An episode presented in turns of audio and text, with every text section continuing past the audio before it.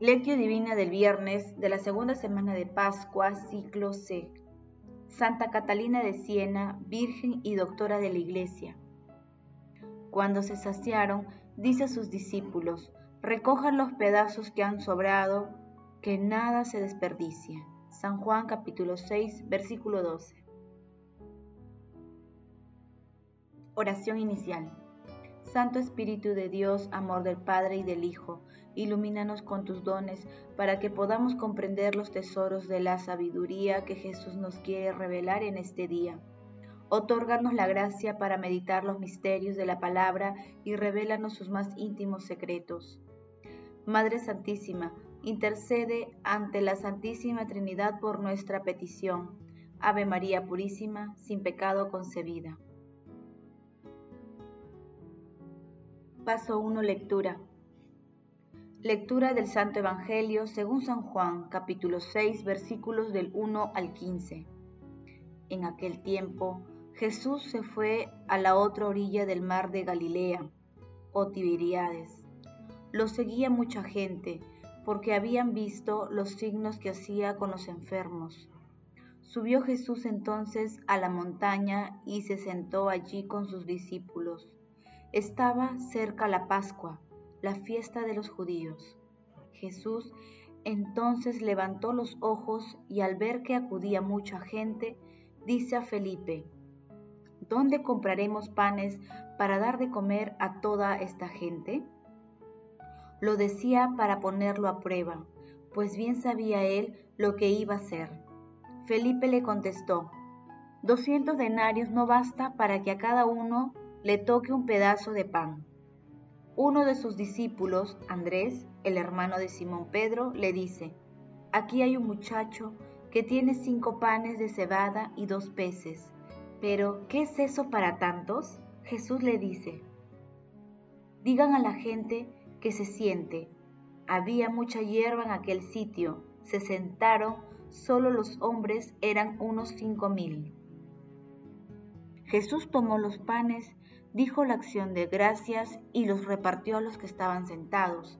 Hizo lo mismo con el pescado y les dio todo lo que quisieron. Cuando se saciaron, dice a sus discípulos, recojan los pedazos que han sobrado, que nada se desperdicie. Los recogieron y llenaron doce canastas con los pedazos que sobraron de los cinco panes de cebada. La gente entonces, al ver la señal milagrosa que había hecho, decían, este es verdaderamente el profeta que tenía que venir al mundo. Jesús entonces, sabiendo que iban a llevárselo para proclamarle rey, se retiró otra vez a la montaña, él solo. Palabra del Señor, gloria a ti Señor Jesús.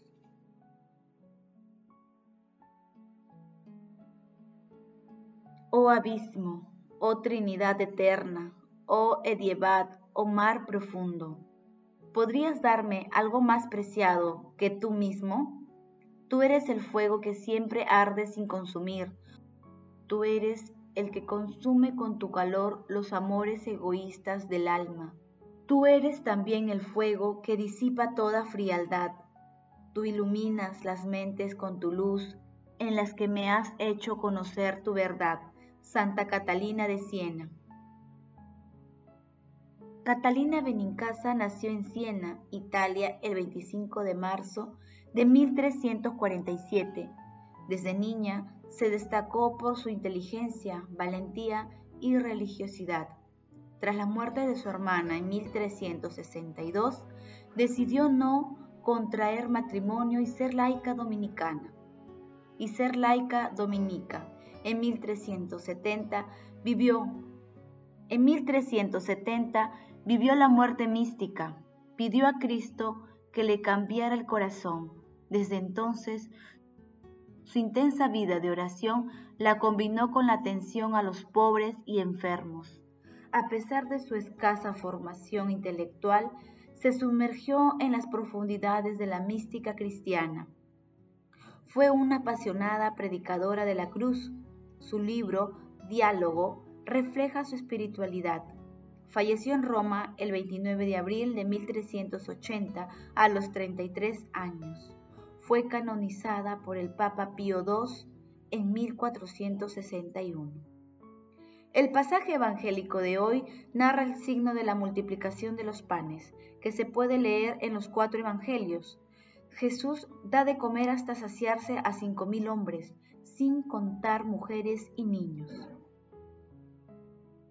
El texto va más allá del solo hecho de multiplicación de los panes y de los peces. El mensaje transita por el gesto amoroso y solidario de Jesús de curar a los enfermos y de compartir el pan y los peces con una multitud que representa a toda la humanidad. Es también una hermosa prefiguración de la Santa Eucaristía, ya que los gestos del Señor antes de la multiplicación de los panes son idénticos a los de la última cena.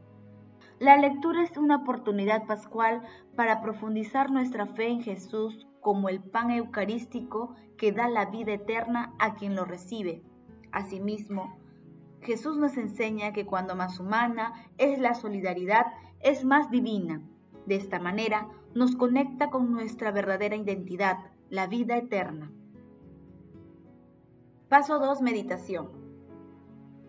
Queridos hermanos, ¿cuál es el mensaje que Jesús nos transmite a través de su palabra? Nuestro Señor Jesucristo no abandona jamás a quienes lo siguen.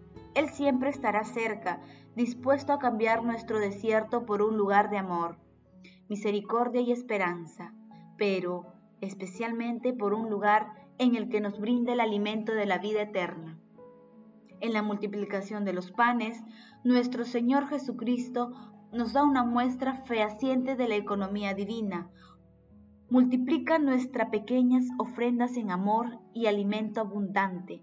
Pero, ¿quién fue ese muchacho que ofreció gratuitamente su comida? Definitivamente, él representa a aquellos hermanos anónimos que cruzan el reino de los cielos con humildad, sin dejar su nombre. Mientras tanto, los más de cinco mil personas al sentarse para recibir el pan y los peces hicieron un acto de fe colectiva. Hermanos, a la luz de la palabra respondamos. ¿Tenemos sentimientos de compasión, misericordia y solidaridad por nuestros hermanos más necesitados? ¿Tenemos fe en los signos que Dios realiza a cada instante en nuestras vidas? ¿Recibimos la comunión sacramental o espiritual? Que las respuestas a estas preguntas nos ayuden a focalizar nuestro seguimiento a Dios a través del prójimo más necesitado y de la recepción de nuestro Señor Jesucristo en nuestros corazones a través de la comunión sacramental o espiritual.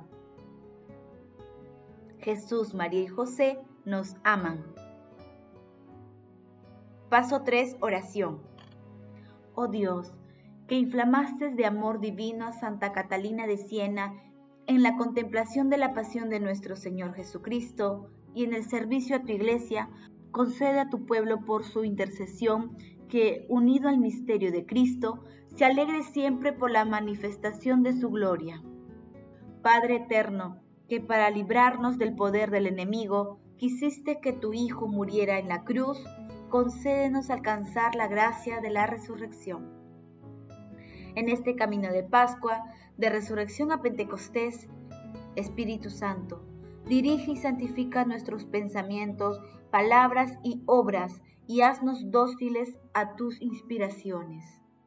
Amado Jesús, te pedimos por todos los moribundos y difuntos, en especial por aquellos que han partido o están partiendo de este mundo sin el auxilio espiritual para que obtengan tu misericordia y tomen parte en tu gloriosa resurrección. Madre Celestial, Madre de la Divina Gracia, Madre del Amor Hermoso, Reina de los Ángeles, intercede ante la Santísima Trinidad por nuestras peticiones.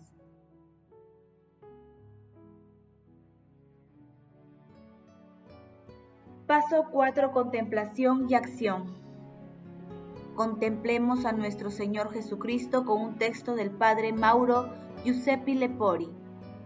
La primera preocupación, el primer pensamiento que parece tener Jesús frente a la necesidad de la muchedumbre es la fe de sus discípulos. Sin embargo, los apóstoles calculan, hacen el inventario de sus fuerzas y de sus medios y la respuesta que dan a Jesús es una constatación escéptica de imposibilidad. En suma, los apóstoles no han superado la prueba de la fe, no han comprendido que Jesús no quería poner a prueba sus alforjas, sino la fe que decían tener en Él. ¿Cuál es entonces la actitud de la fe adecuada? El niño de los cinco panes y de los dos peces lo da todo, ofrece todo lo que tiene. Lo que ofrece es nada en comparación con la necesidad, pero esta nada es todo para el muchachito. Entonces Dios puede concluir la ofrenda. La santidad es el cumplimiento dado por Dios a la ofrenda total, aunque la ofrenda total del pequeño, es decir, de aquel que no siente mucho dueño del cumplimiento, y así es como Cristo nos pide que nos enfrentamos a las inmensas necesidades del mundo y de la iglesia. A Jesús no le gustan los planes, las evaluaciones, los programas pastorales detallados por anticipado. Cristo prefiere sus discípulos pongan a disposición de los otros lo poco o nada que son o que tienen. Esto lo basta para multiplicarlo. ¿Cuántos panecillos y cuántos peces se pierden en nuestros bolsillos porque los consideramos insuficientes para las necesidades? ¿Cuándo solo bastaría ofrecerlos a Cristo para que los multiplicara a voluntad? Bastaría con una pequeñez confiada que reconociera que todo es ya milagro, hasta los cinco panes y los peces que dio el niño. Queridos hermanos, invocando siempre la inspiración y la protección del Espíritu Santo, realizamos obras de misericordia en favor de aquellos hermanos más necesitados, material y espiritualmente, compartiendo los bienes que el Señor nos ha otorgado. Recordemos que cuando nosotros compartimos nuestro pan con quien lo necesita, no solo aliviamos la necesidad ajena, sino que contribuimos a fortalecer su fe en nuestro Dios providente y misericordioso. Nos convertimos en instrumentos de su amor. Seamos instrumentos del Señor. Acudamos también a la comunión espiritual si es que no podemos recibirla sacramentalmente. Glorifiquemos a la Santísima Trinidad con nuestras vidas. Oración final. Gracias Señor porque tu palabra nos conduce por caminos de paz, amor y santidad. Espíritu Santo, ilumínanos para que la palabra penetre lo más profundo de nuestras almas y se convierta en acción. Dios glorioso, escucha nuestra oración. Bendito seas por los siglos de los siglos. Madre Santísima, intercede ante la Santísima Trinidad por nuestra petición. Amén.